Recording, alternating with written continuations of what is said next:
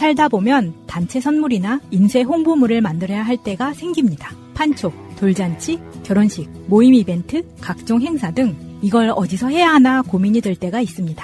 갤러리 기프트는 그간 새날에서 광고하면서 단 한 번의 클레임도 없을 정도로 열과 성을 다해왔던 기업입니다.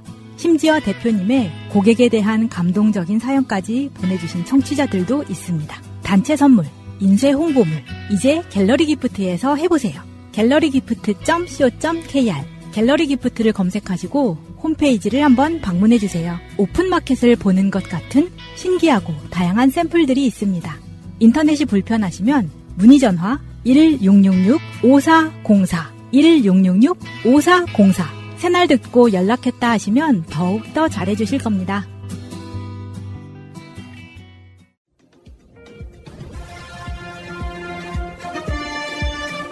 꼭 알아야 할 어제의 뉴스. 두 정상은 후쿠시마 원전 오염수에 대한 우리 전문가의 현지 시찰을 합의했고 한미 간의 워싱턴 선언에 일본도 참여할 수 있는 가능성을 열어줬습니다. 형식은 실무 방문이었지만 윤 대통령은 공식 환영식 등 격을 높여 기시다 총리 내외를 예우했습니다. 한일 양국 정상 간의 회담은 예정된 시간을 훌쩍 넘겨 1시간 40분간 이어졌습니다. 두 정상은 후쿠시마 원전 오염수 배출과 관련해 한국 전문가들의 현지 파견에 합의했습니다. 북핵 도발에 대한 강화된 확장 억제 방안을 담은 한미 워싱턴 선언에 일본의 참여 가능성도 열어뒀습니다. 한국과 일본이 후쿠시마 원전 오염수 방류와 관련해 한국 정부의 대표단을 파견하기로 했습니다. 방일 시기는 오는 19일부터 히로시마에서 열리는 G7 정상회의 이후가 유력한 것으로 전해졌습니다. 국무조정실과 외교부, 원자력안전위원회 관계자 등으로 구성된 정부 대표단은 후쿠시마 제1원전을 직접 둘러보고 경제산업성 등 부처 관계자 등과 회의도 진행할 방침입니다. 다만 일본 정부는 한국 대표단의 일본 방문은 허용한다는 계획이지만 현재 IAEA 검증을 받고 있다는 이유를 들어 한일 양자 차원의 공동 검증에 대해서는 난색을 표시한 것으로 전해졌습니다. 후쿠시마 원전 처리수 해양 방류를 위한 터널 공사는 다음 달 마무리될 예정입니다. 민주당은 간과 쓸개를 다 내주고 뒤통수 맞는 굴욕 외교를 반복해선 안 된다는 반응을 보였습니다. 민주당 이재명 대표는 오늘 SNS를 통해 대일 굴종 외교를 바로잡을 마지막 기회라며 이같이 밝혔습니다. 이 대표는 셔틀 외교 복원은 다행이지만 답방 자체가 외교 목표가 될 수는 없다며 정부가 강제동원 해법을 원점 재검토하고 과거사에 대해선 일본 총리의 분명한 사과를 받아야 한다고 강조했습니다. 기시다 후미오 일본 총리가 방한한 서울의 도심. 한일 정상회담에 반대하는 목소리가 터져나왔고 일본의 군국주의 무장아 규탄한다! 용산 대통령실 앞에 모인 수십 명의 사람들은 일본의 사죄와 반성을 요구했습니다. 일본의 사죄와 반성 없이는 그 무엇도 시작할 수 없습니다. 이번 한일 정상회담에서 일본은 전쟁 범죄를 인정하고 그 역사를 기록할 것을 약속해야. 12년 만에 한일 양국 정상의 셔틀 외교는 복원됐지만 강제징용 피해자들은 과거사 문제 해결이 우선이라는 입장을 보였습니다. 결코 외면할 수 없는 장기간의 불행한 과거가 있었기 때문에 단순히 경제, 안보라는 이름으로 미래로 나간다고 하는 것이 지속 가능한 양국의 협력을 보장할 수는 없다고. 부모와 떨어져 사는 경우 1년에 평균 40차례 정도 서로 오가고 100여 차례 전화통화를 하는 것으로 조사됐습니다. 한국보건사회연구원이 지난해 3월부터 7월까지 가구원 3,100여 명을 상대로 조사한 결과 한 달에 평균 3.3차례 부모를 만나고 일주일에 2.2차례 통화하는 걸로 나타났으며 저소득 가구의 접촉이 일반 가구보다 더 적은 것으로 조사됐습니다.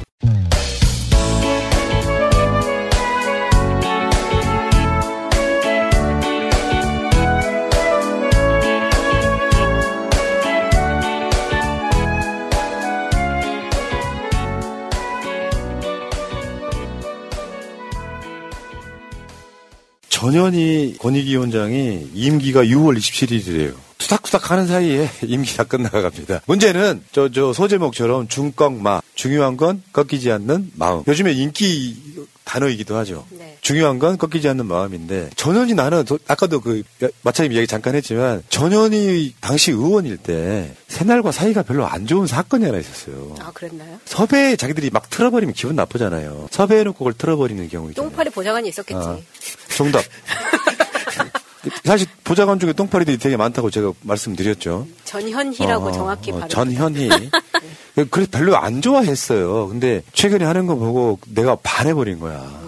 진짜 멋있죠. 그 전현희 지금 권익위원장은 교통사고로 돌아가신 남편이 검사 출신이잖아요. 전현희 본인은 치과 의사건 변호사예요. 멋있어요. 그러니까 사실 정변에 약간 좀 그 롤모델이기도 한 사람인데 그 과정에서 문재인 정부에서 권익위원장이 됐어요. 근데 보통의 이제 정치인들 중에 좀 어중간하신 분들은 저런 정무직 자리에 딱 앉고 있다가 협박 들어오면 물러나잖아요. 근데 끝까지 싸우는 모습 보고 제가 반해버렸다 이 이야기입니다. 근데 정말 너무 많이 지금 이 정권 들어서 전현희 위원장처럼 진짜 이렇게 고생한 사람이 있었나 싶을 정도로 정말 많이 흔드는데 또 그걸 또 다가 견뎌냅니다. 하나하나 지금 굉장히 감사부터 시작해가지고 지금 뭐 동파 수리비 같은 것도 막 횡령으로 몰아가면서까지 막 했었는데 다 견뎌내고 계시죠. 자, 지금 민들레 헤드라인 굿세어라 전현희 윤정부서 임기 완수 누락. 아, 헤드라인 멋있게 나왔고요. 어쨌건 온갖 협박에도 전현희 위원장 임기는 6월 27일까지다 이거고.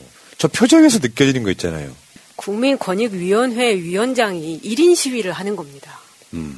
대단한 거죠. 장관급이에요. 네. 장관 나와갖고 1인 시위하고 있는 거예요. 근데 아까 그, 마찬가지 말씀처럼 전현희를 끌어내리려고 보니까 앞장섰던 게 감사원이었고, 감사원이 공파 수리비, 그거 많지도 않아요. 100 얼마 정도 됐던 거를 횡령했다고 몰아가면서까지 했지만 사실이 아닌 걸로 다 드러났어요. 그러니까 처음에 잘 알지도 못하면서 언론 플레이부터 먼저 하는 거죠. 이거 횡령이다. 그것도 100 몇만 원 가지고. 근데 알고 보니까 수리비였다는 겁니다. 동파. 결국 전문가 현장 검증까지 벌여서 동파로 인한 사고라는 사실을 증명해냈고 그제서야 감사원이 위원장 횡령 프레임을 포기했다. 근데 얘네들은 거기서 멈추지가 않아. 조국 장관 관련한 뭐 유권 해석 이런 거 있잖아요. 권익위원회가 유권 해석 해주잖아. 그게 잘못됐다고 또 이제 막 치고 들어가고 그랬죠. 그러니까 전현희 위원장이 저렇게 버틴다는 건 굉장히 귀감이 되는 거예요. 우리들 입장에서는. 사람을 굳이 털자면 뭔가 티끌이라 털어가지고 끌어내리려고 했던 저 악랄한 사람들을 어찌됐건 견뎌내고 있는데 임기가 과폐와 있다.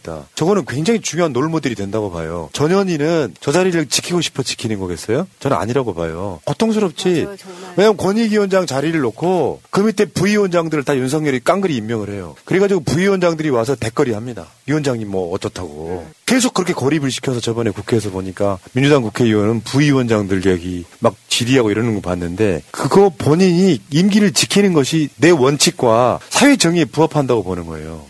그러니까 지금 막 나가고 있는 박대출 이번에 또 뭐라고 했는지 보십시오. 정부와 반대로 가면서 정부 월급 타먹는 것은 국민 세금 도둑질이라고 합니다. 아니 이렇게 기관장들이 다 정부 뜻대로 가는 거면 그게 독재지 뭐 하는 겁니까? 지금 국민의힘은 독재 사회를 원하고 있는 거예요. 지금 윤석열 정부는. 그게 저번에도 말씀드렸죠. 방통위원장, 권익위원장, 감사원장 이런 사람들은 정권과 같이 가면 안 되는 자리라고요. 기재부가 정권과 같이 가는 걸 누가 뭐라 그래요. 중립을 지켜야 되는 자리는 법으로 정해져 있고 그건 어떻게 보면 헌법사항이잖아요. 근데 대통령하고 뜻이 같이 안 와서 그러니까 윤석열이가 지금 역사를 다 완전 망가뜨리고 있는 거지 지금 국내 역사도. 어쨌든 전현희 위원장은 꺾이지 않다 보니까 벌써 임기가 코앞에 와 있는데 이런 게 있어요. 전현희 위원장이 이제 그만두게 되면 전 총선 나올 거라고 봅니다. 강남. 다시 나오셔야죠. 당선된 적이 있는 지역구, 강남 아마 의리인가 그럴 거예요. 분위기 좋으면 당선도 되고 분위기 안 좋으면 당선 안 되는 지역구인데 저는 크게 응원해야 된다고 생각해요. 태용호 지역구도 괜찮을 것 같네요. 같은 의사 출신 변호사로서 크게 응원합니다. 많이 느낌은 다르네요.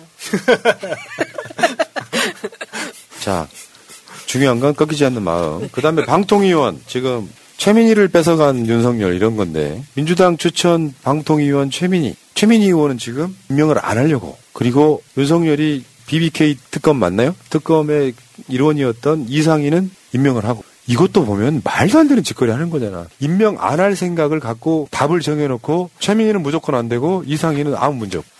아니 근데 이거 너무 웃기는 게 그 이상인 변호사를 대통령 추천으로 한 건 지금 부위원장 추천인 거잖아요. 그러면 지금 한상혁 방통위원장이 끝나면 어쨌든 면직이 됐든 임기를 완료를 하든 방통위원장도 대통령이 임명하는 겁니다. 그러면 위원장과 부위원장을 모두 대통령이 임명한다는 건 말이 안 되는 거 아닌가요? 아니 그런 차원이 아니라 대통령이 이제 위원장을 임명을 하고 여야 추천이 따로 있는 건데. 네. 부위원장은 그럼 여야 추천이 요거는 위원장 부위원장이 중요하진 않아요. 방통위원 많지도 않아. 표결하면 끝나는 거야. 그러니까 지금 방통위원장부터 나머지 일반 방통위원도 그냥 표결을 한 표인 거예요. 문제는 왜 최민희 의원을 임명 안 하는지 이따 설명을 좀 드리고 우리 김현 방통위원이 지금 얘네들이 최민희 의원을 임명하지 않으면서 유권 해석해달라고 법제처에다가 넘겼어. 시간 끌려고 하는 거예요. 어차피 임명할 거예요. 당장 지금 최민희를 임명 못하는 이유가 그래서 나오는 거예요. 그래서 김현 의원이 법제처는 하뭉쳐서 하지 말고 법령 해석에 응답을 하십시오. 이게 최민희 의원을 임명해도 되는지 안 되는지를 유권 해석을 요구한 건데 법제처가 사실은 이거 있잖아요. 하루도 안 걸릴 문제인데 한 45일 끌겠다는 거야 지금. 두 달 걸린다고 뭐 이렇게 이야기를 하고 있습니다. 개코 같은 소리죠. 아니 그리고 한국정보산업연합회 상금 부회장직을 지낸 것이 이런 거 안 지낸 사람 그러면 추천할 거예요? 말도 안 되는 소리인데 이걸 가지고 어떻게든 시간을 이거 직무유기예요. 직권남용이고 직무유기예요. 근데 그 이상인이는 또 이렇게 이야기를 해요. 방통위도 대통령 직속 부처인데 대통령 국정 철학을 따라야 된다. 뭔 개소리야 이 시베리안 허스키야. 그러니까 이것도 지금 감사원이 대통령 뜻에 따라 가겠다는 거랑 똑같은 이야기 하고 있는 겁니다. 그렇죠. 부끄러운 줄을 몰라. 민주주의의 사회의 기본 구조가 견제 구조인데 그 견제를 인정하지 않겠다는 거죠. 그건 왕정이지 그건. 아까 봐봐요. 이게 뭐냐면 최민희 의원은 너무 치우쳐서 안 된다는 거잖아요. 결국에는. 네. 너무 치우친 사람이라서 안 되는데 얘는 임명되자마자 윤석열이 치우쳐 있잖아 지금. 아니 되게 앞뒤가 맞는 논리를 해야지. 민주당 추천위원이 그러면 지금까지 윤석열 빤 사람 추천할까? 민주당 다운 사람이 추천되는 거지. 그러니까 계속해서 조정동에서는 정파적 스피커다 이겁니다. 최민희 의원이. 아니 정파적이지 당연히. 그럼 안 정파적이야? 정파적인 몫으로 뽑는 사람이니까. 그러니까 정파적이지. 네. 아니 그러니까 정당 추천이라는 게 있는 거잖아. 말도 안 되는 짓거리를 지금 임명하고 싶지 않아서 그러는 건데 윤석열 눈치 보는 법제처가 일단은 답변을 못하고 한상혁 퇴임 때까지 시간 끌리하는 거예요. 한상혁 위원장 얼마 안 남았어. 전현희 위원장처럼. 네, 7월까지죠. 아까 저번에 그 우리가 말씀드렸던 답이 있어요. 지금 현재 최민희를 임명해버리면 4대1이 돼버리는 거예요. 한상혁 포함해요. 그래서 한상혁이 나가면 윤석열이 임명을 하고 최민희 의원은 그 자리에 임명을 하면 3대2가 유지되는 거예요. 만약 그 사이에 예를 들어서 윤석열이 반대하는 안건을 방통위가 처리해보면 어떻게 할 거야. 그러니까 한상혁 위원장이 퇴임할 때까지 최민희 의원을 지지를 끌겠다고 법제처의 유권 해석을 의뢰했어. 법제처에서도 불가능하다고 하긴 힘들어요. 국회의 권능이잖아요. 투표를 해가지고 추천을 했잖아. 근데 이걸 임명을 안 하고 있어. 즉각적으로 임명 안 하겠다가 아니라 법제처 해석을 보겠다라고 던져놓고 한상혁이 물러날 때까지 시간 끌겠다는 거예요. 얼마나 비열합니까? 정말로 법률상 불가능한 거였으면 답이 15분 만에 나왔겠죠. 안 됩니다. 하고. 근데 윤석열 뜻대로 가고 있기는 해. 뜻대로 안 되겠지만 지금 한상혁 위원장이 불구속 계속되잖아요. 불구속 계속. 그러니까 이게 한상혁을 그만두게 하려고 막 정편 점수 조작했다고 난리를 쳤지만 조작 지시를 못 밝혔어요. 사실 죄가 없는 거예요, 이 양반은. 근데 그만두라고 하는데 그만두지를 않으니까 털고 털어가지고 그걸 하나 꼬투리 잡았는데 그것마저도 못 밝혔어. 어쨌건 기소가 됐으니까 당신은 방통위원장에 적합한 사람이 아니오 라고 말하자면 직무정지 시키려고 하는 거예요. 좀 더 정확히 말하면 임기제 공무원은 해임 권한이 없습니다. 다만 해임 권한이 없지만 직무정지는 가능해요. 법에 나와 있다고. 그러니까 이 공무원법에 해당이 안 된다는 이야기잖아요. 왜냐하면 한상혁 위원장은 장관급이고 정무직이기 때문에 일반 공무원법에는 적용되지 않는다는 겁니다. 그래서 면직을 할 수가 없다는 거죠. 어거지로 하고 있는 거예요. 정말 이럴 때면 김은경 환경부 장관은 왜 구속됐었나라는 생각이 계속 듭니다. 얼마나 억울하겠어요. 되는 거였는데. 블랙리스트 이런 거. 네. 지금 쟤들이 저러고 있는 거잖아요. 임기제 공무원을. 그러니까 한상혁 방통위원장을 뭐 직무정지를 시키고 그러고 나면 그쪽에 가처분 신청을 걸고 다시 복귀하고 임기를 마치는. 그래서 굿세어라 전현희 한상혁 이렇게 일단 가는 거예요. 그래놓고 방송 장악하면 그때 이제 YTN 민영화. 뭐 MBC 민영화 온갖 짓들을 하려고 하겠죠. 저는 그거 막아야 된다고 보는데 문제는 이것들 때문에 윤석열 집권한 지 5월달이니까요. 8개월 만에 언론 자유지수가 4단계 갔다 떨어집니다. 8개월 만에. 작년 윤석열의 임기는 8개월이었어요. 5월달에 취임을 했으니까. 8개월 만에 4단계가 떨어졌고 그 중에서 이제 MBC가 보도를 잘못했다면서 저 전용기에 안 태우는 사건 그것들이 굉장히 작용을 했다 그러죠. 그래프로 보시면 지금 2023년에 저렇게 떨어지기 시작하면요. 박근혜 때처럼 70위까지 떨어질 수도 있어요. 네, 박근혜 때보다 더 떨어질 수 있죠. 가능성이 있죠. 네. 뭐 그렇게 떨어지던 말든 본인들 주머니 두둑하면 1억씩도 줄 수 있는 언니한테 줄 서는 거 아니겠습니까? 네, 그러니까요. 아주 훌륭하세요. 네, 전체 순위를 보시면 47위 우리 위에 감비아, 통가, 뭐 막 앙도라, 셰이셸, 자마이카 이런 나라들이 있습니다. 아니, 지금 무역 적자 규모가 북한을 넘어섰는데. 자, 그리고 여러분 제가 진지하게 하고 싶은 이야기가 있어요. 언론 자유지수 높은 나라들을 보세요. 대개 다 복지국가들이에요. 복지국가들이죠. 그러니까 복지국가가 되면 언론 자유지수, 민주주의 지수 다 높아요. 저절로 높아질 수밖에. 우리가 바라는 세상이 저런 거예요. 노르웨이, 아일랜드, 덴마크, 스웨덴, 핀란드, 네덜란드, 리투아니아, 에스토니아 이런 나라들이 언론 자유지수가 높은 이유가 그런 것 때문에. 윤석열은 지금 전체주의 국가로 가고 있잖아요. 대통령 마음에 안 들면은 한상혁 위원장 구속시켜, 권익위 위원장 털어, 동파 수리비를 횡령했다고 저는 걸고 거기다가 감사원의 유병호 이 새끼 막 아우 오늘 욕해버렸네.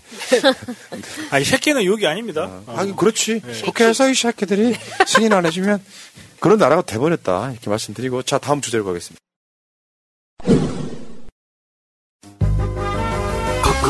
콕콕콕콕콕 코미디 자신감이 달라져요. 콕콕콕콕콕 코미디 되찾은 청춘 그래 이 느낌. 콕콕콕콕콕 코미디 밥상이 달라져요. 콕콕콕콕콕 코미디 되찾은 실온 너무나 좋아. 코미디 대표번호 080-255-0000 김용, 정진상 보석 석방됐어요. 근데 이것도 이제 제가 좀 취재를 해봤지. 분위기가 심상치 않아요. 조언적으로. 잘 생각해봅시다. 이재명 측위로 돼서 최측근이라는 사람 두 사람을 뭐 민주당 압수수색하고 그러면서 구속을 시켰어.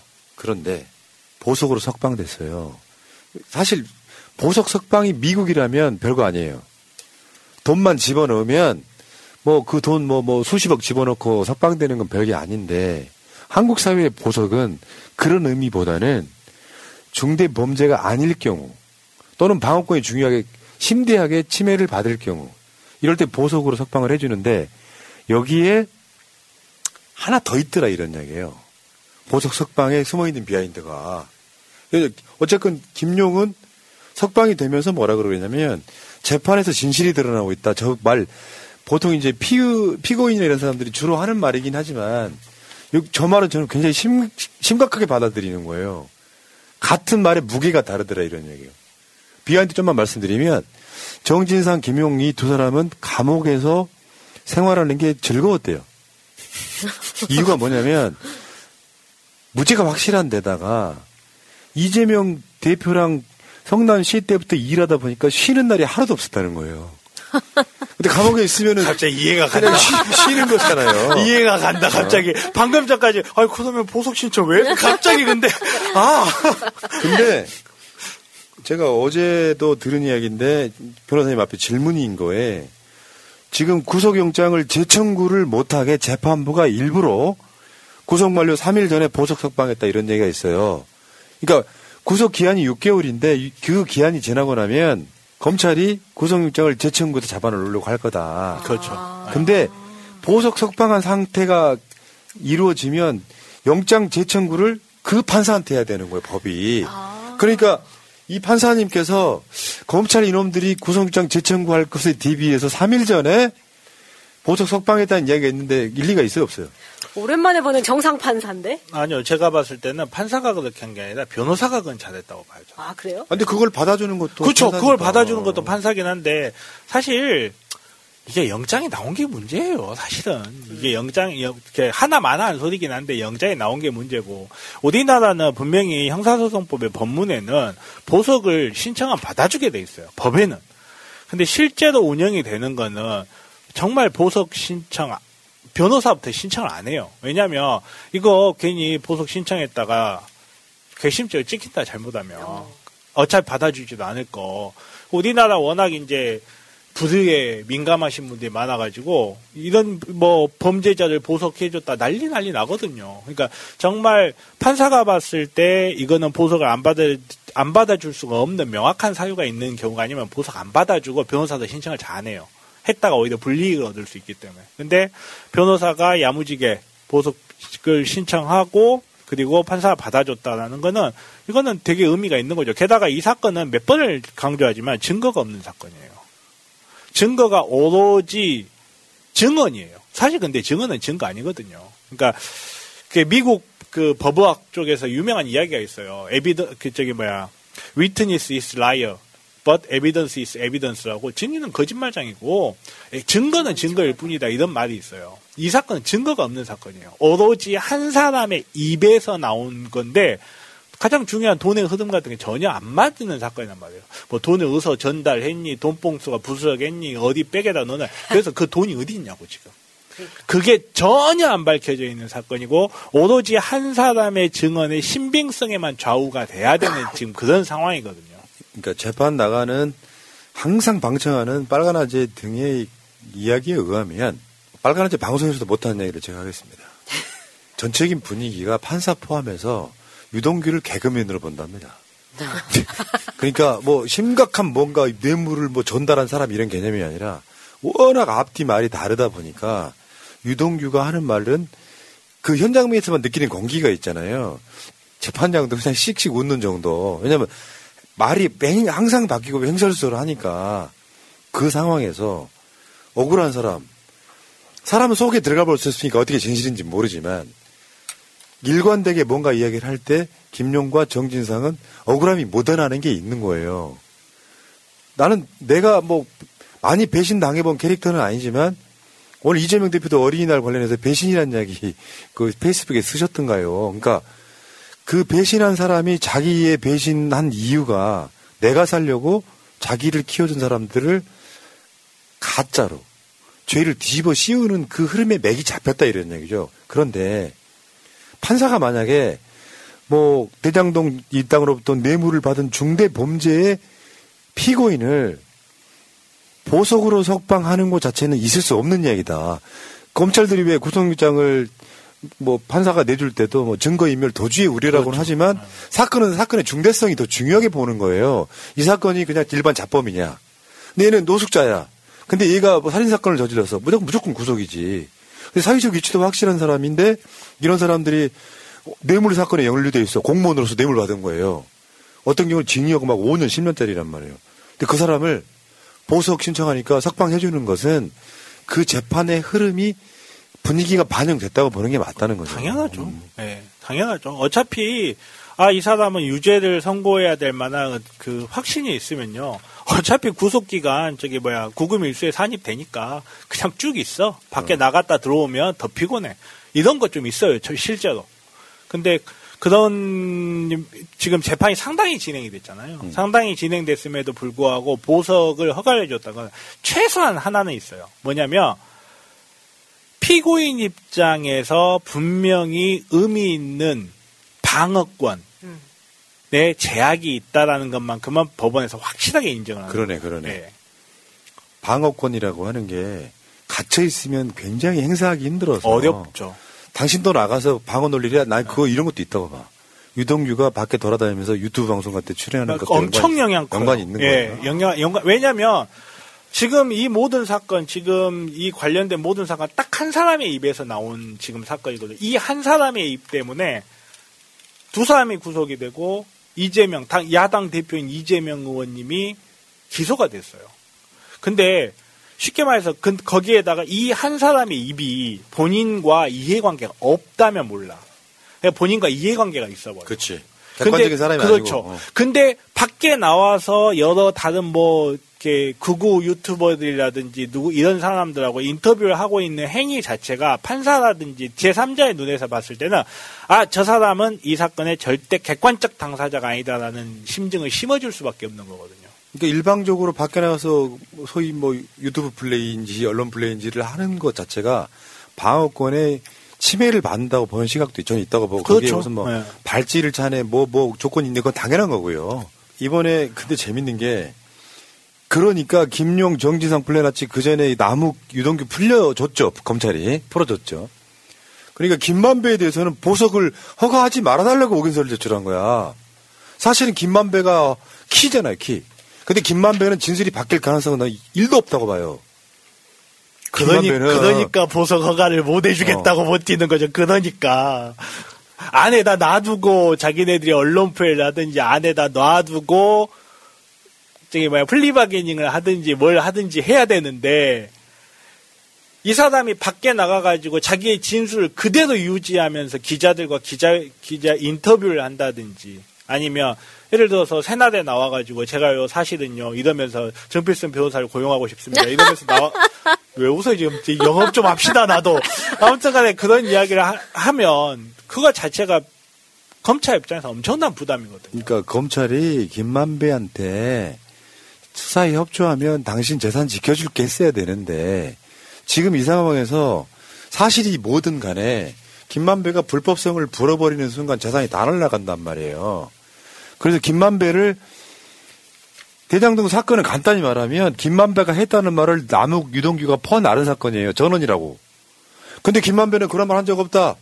그 돈은 이재명한테 돈 준 적 없다. 계속 이렇게 이야기를 하고 있으니까 김만배까지 풀려서 나가면 안 되겠다 싶어가지고 정진상 나갔지, 김용 나갔지, 이제 좆되겠다 싶어가지고 판사한테 김만배는 절대 풀어주면 아니 되고 이렇게 되고 있는 거예요. 5월 3일 날 뉴스버스가 단독 하나 냈어요. 훌륭한 언론사입니다. 김만배 누나가 윤석열 부친 집 매입한 걸 로또의 우연이 아니었다. 그러니까 우연히 사다 보니 김만배 누나가 윤석열 아버지 집 산 게 아니었다라는 보도가 나왔습니다. 이거 이미 검찰도 다 알고 있었다. 이런 정황이 다 드러나고 있는 거죠. 사실 온 국민이 다 알고 있었는데 증거가 나온 거지. 네. 윤석열 부친 집 매입 전에 김만배 누나와 김만배가 협의를 했다는 게 나왔고요. 집 매입 뒤에 김만배가 매입 자금 상가는 돈을 건넸다는 것도 나왔고요. 윤석열 부친 애집 몰수 보전 매입 자금 원천이 김만배라는 뜻이라는 거다. 뭐 이렇게 이것도 나왔고요. 이러니 검찰이 김만배가 보석이 되면 얼마나 불안하겠습니까? 안 풀어주려고 하겠지. 우연히 그랬다는 말 누가 믿겠습니까? 잊지 않으셨죠? 하트를 꼭 눌러주세요. 오늘도 감사합니다. 이번 돌아가신 양회동 열사 유가족분들이 억울함을 풀어달라 뒤로 물러서지 않겠다. 사실 장례식은 강원도에서 할 수도 있었는데 이제 서울대병원까지 왔습니다. 그때 백남교류신데 네, 서울대병원이었죠. 네. 상징적인 곳이 돼버렸어요. 유해를 이제 서울대병원으로 와서 저 유지를 받들어서 저거를 조용하게 장례로 끝낼 수 없는 사건이 된 거예요. 그래서 그 가족분들이 저런 그렇죠. 가장이 지금 완전히 아예 사라져버렸는데 돌아가셨는데 그분의 죽음이라는 건 얼마나 고통스럽냐고요. 지금 사진 보시는 것처럼 정말 많은 분들이 네. 조문을 하고 있고 더 많이 커져야 된다고 생각합니다. 네. 네. 지금 윤석열 정권과 전면전을 예고하고 지금 그러니까 사람이 죽었다는 것은요. 남아있는 자들에게 숙명 같은 게 생겨버리는 거예요. 네. 당신의 유지를 받들겠다라는 사람들의 결의가 그래서 죽음으로써 뭔가 역사를 끌어가시는 분들이 그런 역할이 있는 거예요. 여러분들 지금 이름을 생소하시겠지만 역사가 시간이 지난 뒤엔 양회동 열사라는 분을 기억하시게 될 거예요. 전태일처럼. 네. 그러니까 분신이라는 게 사람이 물론 이제 그런 극단적 선택을 해서는 안 되겠지만 분신이라는 방법을 선택했다면 자기의 죽음을 정치적인 걸로 승화시키는 거예요. 분신이라는 행위는 정말 고통스러운 행위입니다. 여러분들이 상상도 할 수 없는 고통을 동반하는 행위인데 우리가 한번 과거에 한번 생각해 보세요. 어떤 경우에 분신이 일어났죠? 전태일 열사도 그렇지만 1987년에 일어났던 그 분신들이라든지 우리 노동운동과 우리 민주 역사에 분신이 굉장히 많이 등장하는데 그건 우리나라에서만 등장하는 게 아니에요. 정치적 행위예요. 정말로. 그리고 이 분신이라는 극단적인 상황을 마주하는 사람들로서는 이 사건을 그냥 어떤 한 사람의 죽음으로서 결코 넘길 수가 없게 돼버리는 거예요. 그 정변이 이분 돌아가셨던 그 한강성심병원에 계셨었죠. 예? 네? 거기 맞아요. 누구 돌아가셨어요? 지금. 돌아가신 한강성심병원에 제가 근무를 했었어요. 한강성심병원. 그래서 그때도 화상 환자 많이 보시고 그랬잖아요. 근데 더 분노할 거는 이날 분신한 뒤로도 창원 건설지부 압수수색하고 부울경 건설지부장 구속하고 그랬죠. 이런 식의 노조 압박을 계속하고 있습니다. 그리고 댓글창에요. 제가 악의가 있다고 생각하지는 않는데 민주노총이 윤석열 지지했었죠 하시는 분이 계셨어요. 저게 가짜뉴스고 나쁜 의도가 없다면 저거는 잘못 알고 계신 거고 민주노총이 윤석열 지지했는데 민속이라고 왜 싸우냐 같은 논리는 만들지 마세요. 한국노총이 이재명 지지했던 선거고요. 민주노총은 그나마 아마 어느 정도 지지하지 않고 아마 자기들 독자 후보 낸다 이런 쪽으로 갔을 거고, 한국 민주노총이 아무라면 윤석열 지지했겠습니까? 왜 거짓말들을 저렇게. 그래서 나쁜 의도가 있다면 굉장히 좀 잘못됐다 이게 보는 거고요. 여기서 가장 중요한 게 지금 양회동 열사 추모 관련해서 그 서울대 병원 앞에서 장례식장, 장례가 굉장히 오래 갈지 않을까요? 이런 생각이 들고. 네. 이재명 대표도 갔어요, 지금. 이재명 대표가 한 말입니다. 윤석열 꼭 조문하길 바란다. 저거 굉장히 중요한 얘기죠, 지금. 근데 윤석열은 절대 조문하러 오지 않겠죠. 아니, 엘리자베스가 죽었는데도 안 가는 양반이 무슨 조문을 오겠습니까? 또 어디에다가 위패도 없이 이름도 없이 거기에다가 뭐 하나 차려놓고 고개 숙이는 쇼를 할지 몰라도 여기 갈 일은 없죠. 이재명 대표 표정이 저는 굉장히 인상적이었어요. 저 조문하려고 줄 서 있는 거거든요. 굉장히 인상적이었다 이런 말씀 드리고. 이렇게 사람이 돌아가셨는데도 아까 그 저 검찰을 압수수색했다 그랬잖아요.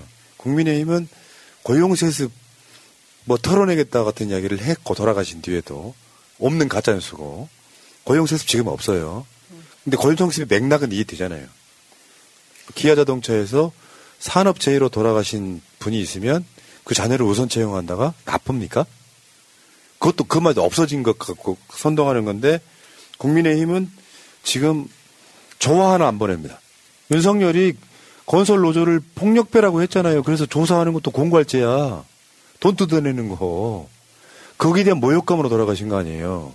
그러면 미안해서라도 조화 하나 보낼 것 같아 안 보내고 있고요. 물론 조화를 보낸다고 해서 환영받지 못할 겁니다. 그럼에도 불구하고 조화는 보내야 되는 거예요. 그래도 보내야죠. 네. 예. 그런데 쫄보라서 못 보내는 거죠. 쫄보는 것도 있고, 최소한 국민적으로 봤을 때 너의 의견을 존중한다든지, 나의 의도에 어찌됐던 한 분이 우리의 수사 때문에 돌아가셨으면 정치적인 쇼라도 하는 거예요. 우리는 너네들이 말이라도 듣는다, 혹은 너네의 입장도 이해할 수 있다라는 정치적 쇼라도 하는데, 네. 이 양반은 배운 게 법이다 보니까 정답과 오답밖에 몰라요. 자기가 생각하면 정답이고 아니면 오답이야. 자기 뜻과 다르면 그건 불법이고 범법이고 처벌받아야 될 대상에 불과하다. 이런 식으로 네. 세상을 바라보는 사람이 정치의 정점에 서 있는 거죠. 네.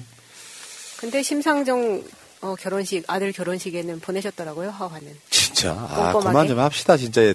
인간답게 삽시다, 정말. 여러분, 진짜. 자, 짧게. 개신교 목사가 1000분이 이번에 시국선언했죠.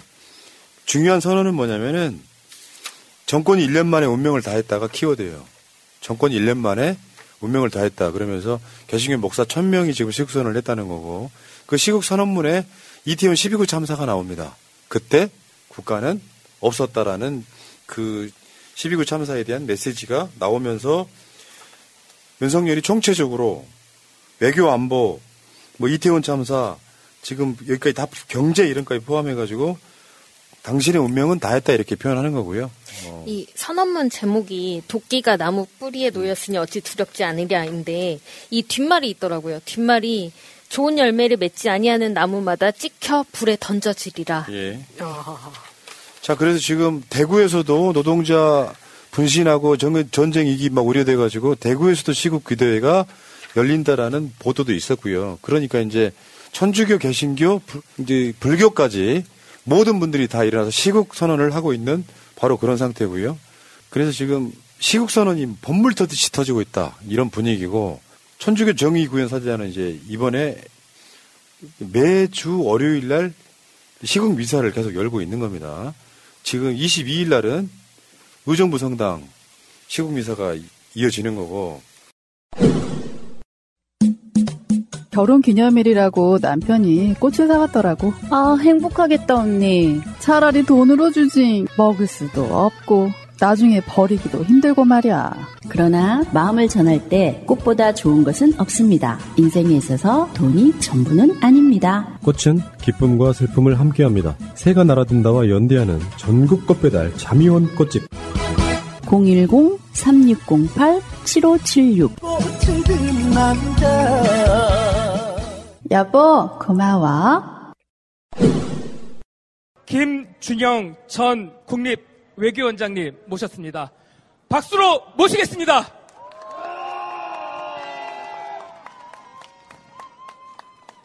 안녕하십니까, 김준형입니다. 고생이 많으십니다. 또 한 분의 열사가 돌아가셨습니다. 마음이 아픕니다. 7, 80년대의 죽음들이 다시 지금 또 일어난다는 것에 울분을 감추지 못합니다. 오늘 제가 여러분들한테 드릴 짧은 강연은 한미일 군사동맹에 관한 얘기입니다. 생각보다 심각합니다. 생각보다 이미 많이 진행되어 있습니다. 우리가 일본을 동맹국으로 가진다는 것조차 아무렇지도 안 되는 세상을 아무렇지도 않게 생각하는 정부를 가지고 있습니다. 우리의 운명을 바꿀 수 있습니다. 오늘 그 실체를 여러분들에게 말씀드리고자 합니다. 여러분들이 잠시 후에 본행사를 할 때는 좀 격렬하게 하시고 지금은 좀 차가운 머리를 가지고 여러분들이 이게 어떻게 돌아가는지 눈부릅뜨고 보셔야 합니다. 지금 그림을 보십시오. 한반도를 중심으로 아시아가 여러분들 잘 알다시피 빨간 모양으로 되어 있는 것이 바로 중국의 1대1로입니다. 그리고 파란 것으로 보이는 것이 바로 미국의 인도 태평양 전략입니다. 이것이 아시아에서 부딪히고 있습니다. 대만과 동중국해와 남중국해와 더불어서 한반도가 다시 미국과 중국의 충돌의 지점이 되고 있습니다. 그런데 우리는 지난 정부는 이 둘을 연결시키려는 신남방 신북방 정책을 했는데 그것은 다시 말해서 대륙 세력의 중국과 해양 세력 사이의 가교로서의 우리 역할을 하자는 것이었는데 이 정부는 출발하면서 이것을 깡그리 폐기시키고 시작한 것이 바로 인도태평양 전략입니다. 인도태평양 전략이 우리나라 전략입니까? 예, 아베가 만들었고 트럼프가 받아들였고 바이든이 계속하고 있는 미국의 전략입니다. 미국과 일본의 전략입니다. 한국판 인태 전략이라고 하는 것은 새빨간 거짓말입니다. 여기에는 한국판이라는 것은 의미가 없고 미국의 전략이 우리의 전략이 되었고 우리는 해양 세력에 참여해서 대륙을 향해서 돌진하는 돌격대가 되어 있는 것입니다. 심하게 얘기하면 총알바지가 될 수 있습니다. 넘어가겠습니다. 이 시작은 바로 한국전쟁으로부터 시작됩니다. 한국전쟁이 독일이 분단된 것과는 달리 한반도를 분리시켜서 대륙 세력과 해양 세력의 완충지대를 만들었습니다. 지금 우크라이나의 인민들이 똑같은 운명에 처해 있습니다. 그때 미국이 만든 것이 뭐냐? 미일동맹과 한미동맹입니다. 그런데 이것을 삼각동맹이라고 불렀어요. 왜 출발부터 삼각이었을까요? 두 개의 변밖에 없는데 하나의 변은 실제로 존재하지 않았습니다. 미국이 일본의 전범 때문에 차마 저 변을 연결시키지 못했습니다. 그런데 이제 이것을 연결시키려 하고 있습니다. 언제부터? 이미 1980년대 시작됐습니다. 다음 보시겠습니다. 출발점은 레이건이라는 극우 미국의 네오콘의 뿌리가 시작했습니다. 그리고 나카소네, 지금 기시다 정부의 극우 정부의 뿌리입니다. 그리고 이 정부의 주요 보직을 하고 있는 3명이 나카소네상 수상자입니다. 이게 과연 우연일까요? 그리고 당시에 한국의 대통령은 전두환이었습니다. 이 3자가 한미일 동맹을 만들려다가 냉전이 끝나면서 실패했습니다. 두 번째, 아들 부시 대통령이 9.11 이후에 한미일을 묶으려고 다시 시도합니다. 그때 고이즘이란 다시 이 기시다 정부의 뿌리라고 할 수 있는 우익입니다. 미국과 일본은 죽이 맞았는데 우리 노무현 정부가 이것을 거부했었습니다. 그래서 실패했습니다. 다음 보시겠습니다. 바로 바이든, 지금 3번째로 한미일을 동맹으로 만들려고 하고 있습니다. 어이없게도 미국의 민주당이 인권과 민주주의를 중시한다는 바이든 정부가, 민주당 정부가 앞장서고 기시다와 윤석열 정부가 만들려고 하고 있습니다. 이거 우리 굉장히 심각하게 봐야 합니다. 다음 보겠습니다. 미국은 우리에게 확실하게 두 가지를 뺏어가려고 하고 있습니다. 하나는 작년에 바이든 대통령이 와서 133조 1000억 달러를 투자한 한국의 제조업 경쟁력을 통째로 가져가려 하고 있습니다. 그게 바로 경제안보라는 이름으로 그렇게 시작되었습니다. 다른 하나는 조금 전에 말씀드린 한미일 유사동맹의 실주라. 이거는 미국의 수건이고 기시다가 하고 그리고 윤석열이 지지하고 있는 지금 당면한 가장 큰 문제라고 저는 생각합니다. 넘어가겠습니다. 한미일 동맹으로 가는 출발점은 작년 11월에 동남아에 있었던, 여러분 기억하실 겁니다, 프놈펜 선언이라고 얘기하는 겁니다. 제가 그때 한 라디오 쇼에 나가서 이렇게 말했습니다. 저게 발표된 그 다음 날 제가 아침에 나가서 이렇게 얘기했습니다. 어제 한국의 미래를 결정할, 그것도 매우 부정적으로 비관적으로 몰고 갈 수 있는 소름 끼치는 선언이 나왔다. 그게 바로 프놈펜 선언입니다. 이게 한미일 동맹의 시작이었고 그때 언론은 아무도 데리고 가지 않았습니다. 그 현장에 언론은 없었습니다. 밖으로 발표된 8개의 항이 있었지만 그것보다 훨씬 더 중요하게 3정상은 이미 한미일 안보협력이라는 이름으로 동맹으로 몰고 가려고 했습니다. 그리고 한 달 후 일본에서는 일본의 안보 법안을 바꿉니다. 본격적으로 일본의 재무장을 선언합니다. 선제 타격을 허용하고 향후 4년간 일본은 국방비를 2배로 늘립니다. 이것은 그렇게 되면 일본은 세계 3위의 군사력이 됩니다. 누구의 묵인하에? 미국의 묵인하에. 불과 프놈펜 선언은 1개월 후에 이걸 왜 했을까요? 한국은 반대 한마디 하지 않았습니다. 그리고 4개월 후 올해 3월에 강제동원 해법을 발표합니다. 이것은 뭐냐? 한미일 동맹으로 가는 가장 큰 장애물이라고 봤던 한일 관계를 개선하기 위해서 미국의 압박에 의해서 한국이 양보한 결과입니다. 이 문제는, 이 세 가지는 전체적으로 이미 짜여진 각본대로 움직이고 있습니다. 한미정상회담, 기시다 방한, G7, 이거 전부 다 한미일 동맹으로 가는 미리 짜여진 각본이라고 볼 수 있습니다. 다음으로 넘어가겠습니다. 여러분, 지난 3월 6일 강제 동원 해법을 발표했을 때가 3월 6일 오전 한국입니다. 그때 미국은 밤 시간이었습니다. 그런데 거의 실시간으로 미국의 3명이 성명을 발표합니다. 대통령 바이든, 국무장관 블링컨, 그리고 주한 미국 대사가 거의 실시간으로 반응을 내는데, 특히 두 번째 보시면요, 블링컨이 어떻게 얘기하느냐를 한번 제가 읽도록 하겠습니다. 민감한 역사적 현안들에 대한 논의에 결론에 관한 한국과 일본의 오늘 역사적 발표를 환영한다. 이 다음에 주목해 주십시오. 이게 바로 내가 다른 국무부 고위 동료들과 함께 이 중차대한 협력관계에 그 많은 시간을 들이고 집중한 까닭이다. 스스로 뭐 어떻게 얘기하고 있습니까?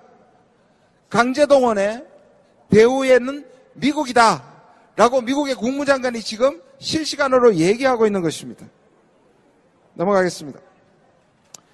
조금 무서운 얘기를 말씀드리고자 합니다. 여러분, 이 그림에 잘 보십시오. 2016년에 오바마 정부 마지막 국방장관인 애쉬턴 카터라는 사람이 미래의 미국은 이렇게 갈 것이다 라고 발표한 전략입니다. 이것이 지금 바이든 정부가 만들려고 하고 있습니다. 여러분, 오른쪽 밑에 있는 기괴한 괴물의 그림을 한번 봐주십시오. 이게 매트릭스에 나오는, 영화 매트릭스 나오는 괴물인데요, 이것을 전 세계를 컴퓨터로 만들어서 네트워크를 만들어서 미국이 단추만 누르면 전 세계를 조종할 수 있는 것이 미래의 전략입니다. 이것이 최악의 경우에 어떻게 되냐, 예를 들면 이런 겁니다. 미국이 와싱턴에서 버튼을 누르면 한반도의 미사일이 중국을 향해서 날아가고 한반도의 일본의 미사일이 러시아로 날아갈 수 있는 그러한 전 세계의 한 몸으로 만드는 미국의 전략입니다. 여기에 핵심이 뭘까요? 한미일 삼각동맹입니다. 넘어가겠습니다. 자, 이 정부가 얘기하고 있는 지금까지 발표했는 이 정부의 외교 전략입니다. 평화를 통한 안보가 아니라 힘을 통한 안보를 부르짖고 있습니다. 군비 경쟁을 일삼고 전쟁을 불사하고 선제 타격론까지 얘기하고 있습니다. 이미 냉전적 진영 외교를 하고 있습니다. 포괄적 전략 동맹, 여러분 여기에 주목하셔야 합니다. 여러분 글로벌 포괄적 전략 동맹 이 용어가 언제 출발했냐면 이명박 정부 때 지금의 안보실에 계신 어느 분이 당시의 전략조장관으로 만든 용어입니다. 이게 얼마나 무서운 용어냐면요. 겉으로는 이렇게 얘기합니다. 한국이 미국과 함께 글로벌 전략적 동맹이 된다. 다시 말해서 과거에는 미국이 한국을 도와주는 동맹이었지만 이제는 한국이 미국과 함께 세계를 경영한다. 그러나 실제로는 뭡니까? 우리가 우크라이나에 동원되고 우리가 대만에 동원되는 것을 의미합니다. 과거에 노무현 정부 때는 주한미군의 전략적 유연성을 미국이 따내려고 했는데 지금 정부는요. 주한미군을 움직이는 게 아니라 우리 군대를 세계 전략에 동원시키는 전략으로 가고 있다는 겁니다. 여러분 이번 한미공동성명 다시 한번 보십시오. 거기에도 글로벌 포괄적 전략동맹이라는 말이 있습니다. 이게 한미일 동맹과 함께 우리에게 매우 심각한 도전거리로 다가오고 있습니다. 넘어가겠습니다. 자, 편을 정하면 편해지는가? 편해지나요? 아니죠. 가치 외교로 가치가 있나요? 없습니다. 지금 4개국을 한번 봐주십시오. 인도, 인도네시아, 튀르키예, 그리고 사우디까지 우리보다 훨씬 더 외교를 잘하고 있습니다. 국익을 위해서. 근데 이 정부는 미국의 전위대가 되고 있습니다. 넘어가겠습니다. 예, 우리의 시대적 과제가 지금 앞에 놓여 있습니다. 저는 아직도 우리에게 풀리지 않은 두 가지 과제를 이 정부의 실정으로 말미암아 잘못된 외교 정책으로 말미암아 우리가 다시 한번 깨닫게 됩니다. 하나는 식민주의입니다. 세상에 어떤 제가 전 세계 국가를 다 살펴봐도 그 국가의 보수 정부가 친외세 세력인 것은 보지 못했습니다.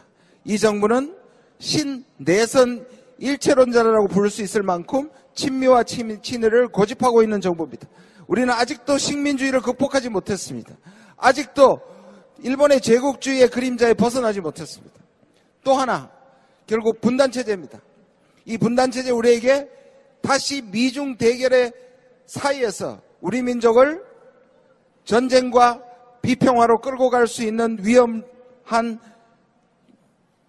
함정을 우리 앞에 놓고 있습니다. 여러분, 국민을 보호해야 하고 국민의 이익을 담당하고 있는 정부가 외교 참사를 벌이고 우리 국민을 사지로 몰고 있습니다. 다시 한번 말씀드립니다. 이 정부는 외교를 하고 있는 것이 아니라 전쟁을 하고 있습니다. 여러분 한 가지 희망적인 사항을 말씀드리고자 합니다. 마지막으로 여러분 미국이 한국을 호구로 보다가 처음으로 긴장한 국면이 있습니다. 한국은 절대로 반미 정서가 생길 수 없다고 했었는데 언제부터 신경을 썼느냐? 바로 효순 미선 사건 이후로입니다. 미국이 우리 국민의 움직임에 긴장하기 시작했습니다. 그리고 촛불을 미국이 긴장하면서 바라봤습니다. 최근에 이 정부가 중국에 대해서 한중 관계를 망칠 뻔했습니다. 중국이 대한국 정책을 재검토하기 시작했습니다.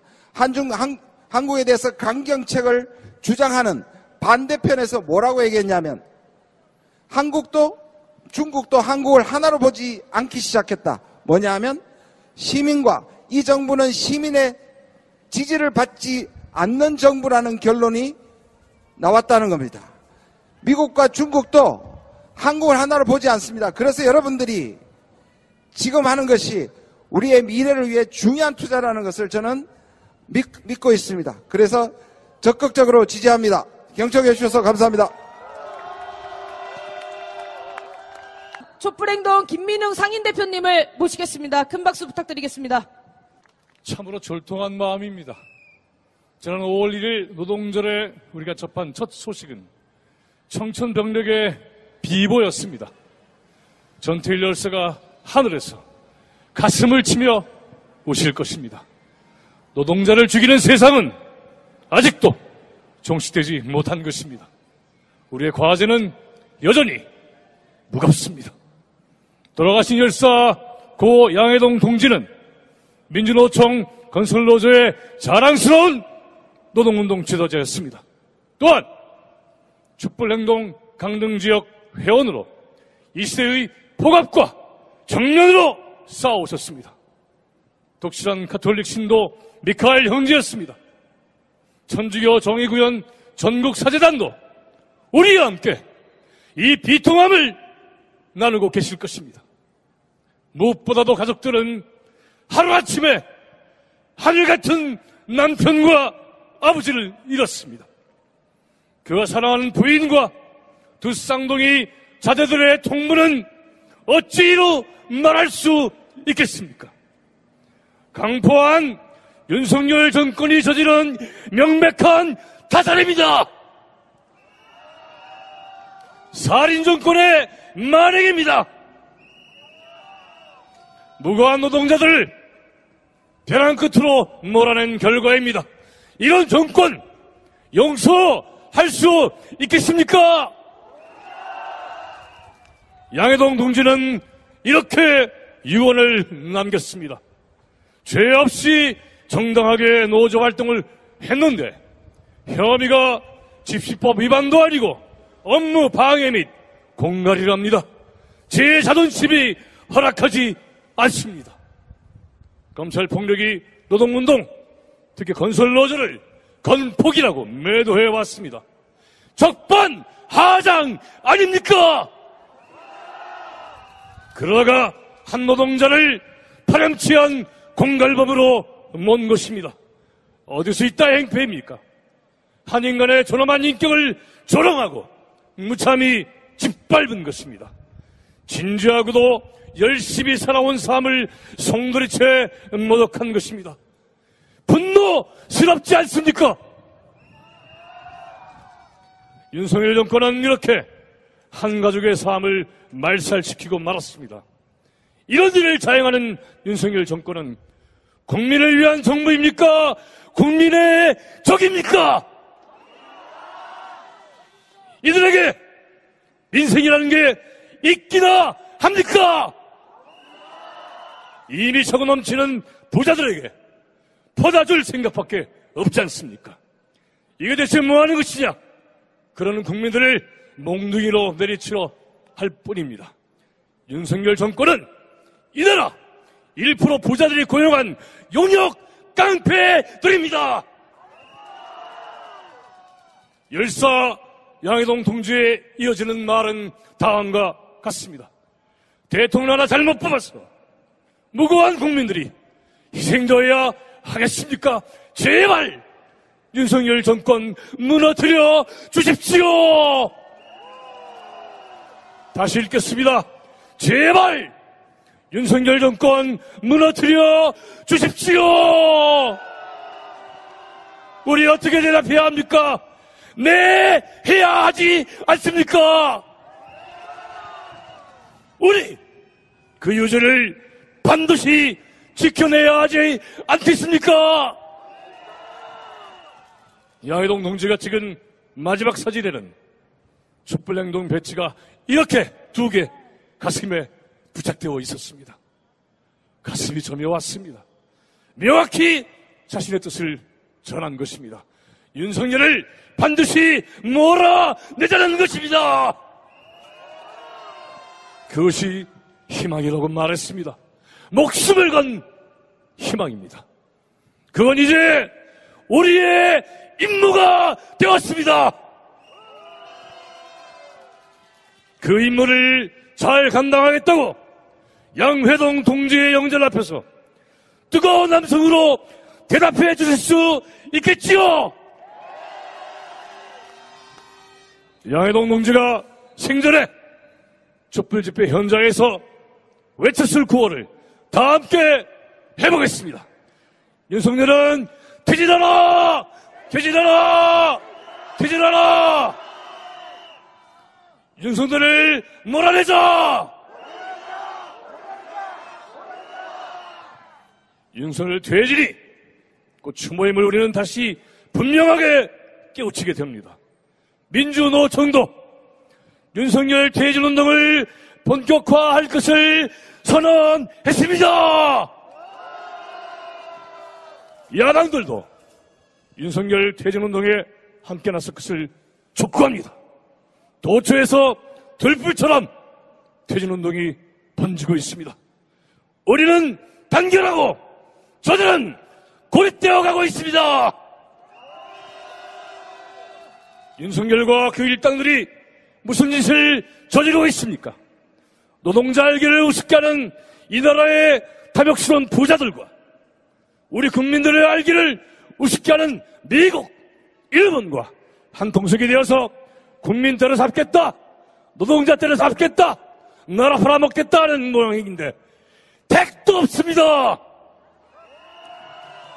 우리에게는 승리가, 윤석열 일당에게는 패배가 기다릴 뿐입니다. 저들은 과거이고 우리는 미래입니다. 우리들은 양회동 동지를 잃은 비통함에만 머물지 않겠습니다. 양회동 동지가 남긴 유지는 이제 우리에게 모두의 확고한 결의입니다. 누구도 우리의 앞길을 가로막지 못합니다. 유가족들에게 다시 한번 위로의 말씀을 드립니다. 깊이 있고 그 뜻을 이뤄내겠습니다. 열사 양회동 동지여, 평안히 가시옵소서. 우리가 남기신 뜻 충실하게 감당하겠습니다. 투쟁! 투쟁! 투쟁! 함성 부탁합니다.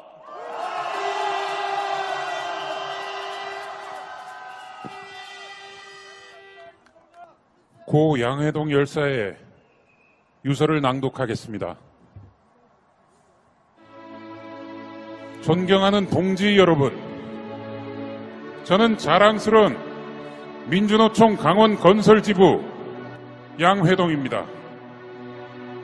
제가 오늘 분신을 하게 된 건 죄 없이 정당하게 노조 활동을 했는데 집시법 위반도 아니고 업무 방해 및 공갈이랍니다. 제 자존심이 허락되지가 않네요.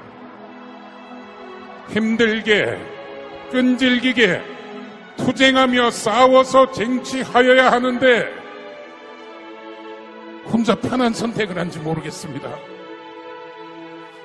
함께해서 기쁘고 행복했습니다. 사랑합니다. 영원히 동지들 옆에 있겠습니다. 진보정당, 더불어민주당, 정의당, 진보당, 기본소득당 대표님, 학교 다닐 때 공부를 못해 농고 졸업했습니다. 하지만 바르게 살려고 노력했지만 그러지 못했나 봅니다. 돌아가신 어머니가 남의 눈에 피눈물 나게 하면 본인은 돌에 맞아 죽는다 했습니다. 하지만 먹고 살려고 노동조합에 가입했고 열심히 살았습니다. 그런데 오늘 제가 구속영장 실질 심사를 받아야 합니다. 억울하고 창피합니다.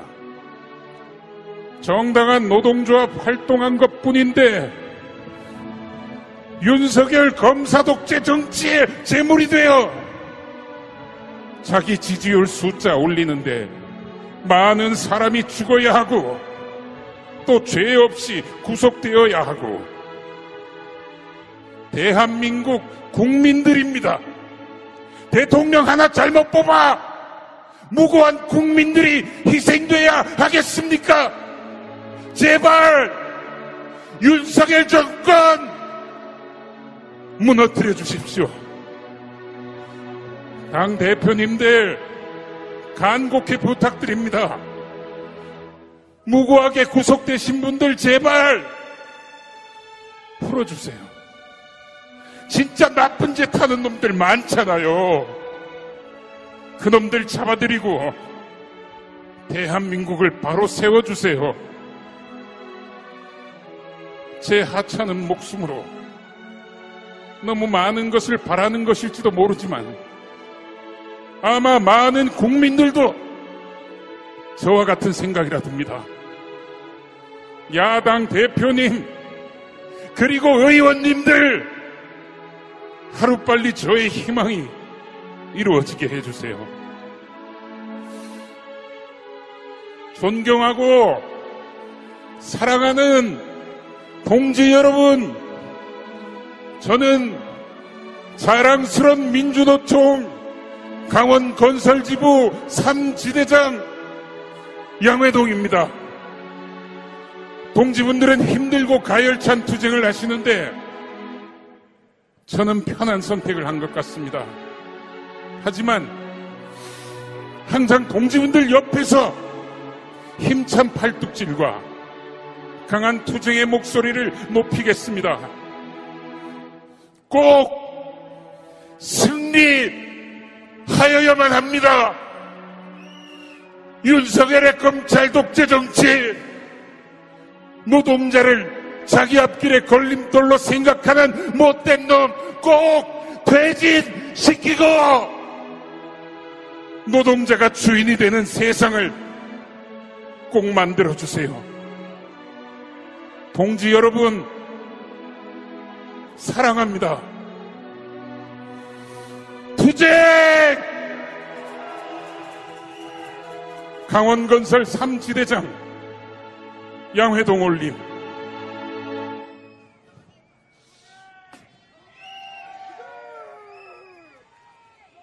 먹고 살라고 일했고 먹고 살라고 노동조합 했는데 정치적 지지율을 올리려고 윤석열 정권이 우리 건설 노동자를 죽였습니다. 살인했습니다. 굳은 날씨에도 이 잘못된 현실 바꿔보자고 함께하신 촛불행동 동지들 정말 고맙고 감사합니다. 인사드리겠습니다. 저는 한평생 건설 현장에서 일한 건설 노동자입니다. 힘찬 투쟁으로 인사드립니다. 투쟁! 지금 용산은 건의의 놀이터가 된 지 오래되었고 건설 현장은 은희롱이 놀이터가 된 지 오래되었고 건설 노조는 은희롱이라는 놈 출세의 발판이 된 지 오래되어서 지 나오는 대로 지키고 그 마음대로 이야기하고 있습니다. 윤석열 정권 말로는 공정, 자유를 이야기하지만은 재진립이라고 지 맛대로 지키고 있습니다. 우리 건설 노동조합 이 망치 있다고 아무데나 안 때리박습니다. 노동시간 85시간 이야기하대요. 이제 또 노동부 장관도 69시간 이야기하대요. 노동부 장관 누군지 다 아시죠? 한때는 노동자를 위한다고 노동조합에서 간부까지 하던 놈입니다. 그런 새끼가 노동부 장관으로 하더니만은 이제 자리가 자리랍니다. 하기사 김건희 후보 시절에 그런 이야기 했지요. 지금은 후보라서 그렇지 대통령 돼봐라. 경찰이고 뭐고 전부 알아서 길 거다고. 지금 알아서 길기에 결정판 노동부 장관, 국토부 장관 지 나오는 대로 처지끼고 있습니다. 윤석열이 좋아하는 폭탄주는 하루에 10잔이고 5잔이고 지 기분대로 처마실 수 있지만은 노동은 그렇지 않습니다. 육체적, 정신적 고통이 따르기 때문에. 그래서 법에 주 52시간 정해놓은 거 아닙니까? 제일 지금 잘 안 지켜지는 데가 노동부 산하의 공무원들이라고 이야기하대요. 그런데 지금 노동자 보고 69시간 이야기하고 있습니다. 지금 정부와 이 자본은 건설 노동자를 필요하는 것이 아니고 건설 현장에 건설 노예를 지금 필요하고 있습니다. 국민의 60%가 지금 정부가 일기 후퇴한다고 이야기하대요. 내일 모레면은 윤석열이 어통령된 지 어통령이라는 것은 어쩌다 대통령이 됐다고 어통령이라고 이야기하대요. 어통령 된 지 일주일이 된다고 합니다. 모든 것이 후퇴하고 있다고 하대요.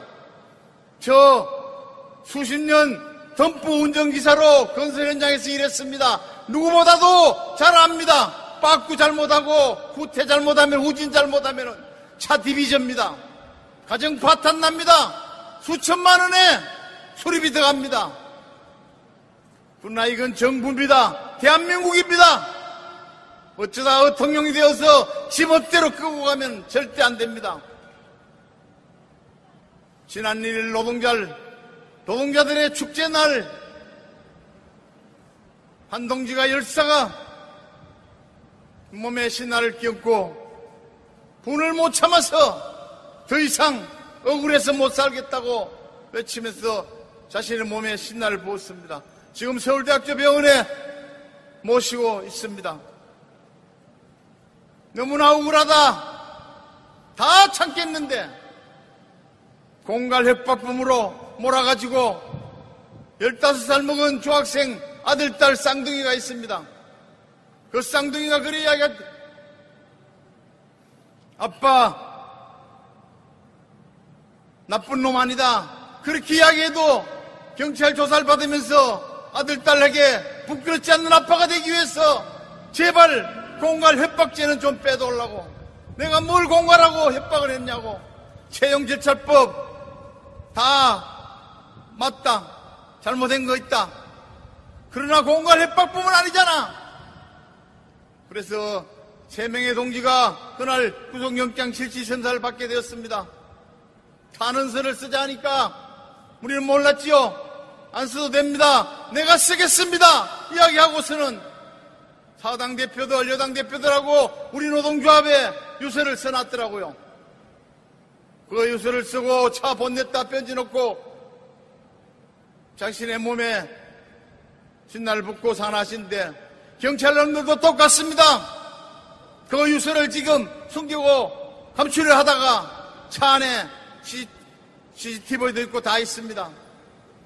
그래서 가족들은 가족장으로 하겠다고 서울에서 자기 집으로 모시고 왔는데 유서가 나타나는 보내고 다시 노동조합하고 여당 대표들하고 관계자들하고 만나서 살펴보니까 그게 아니다.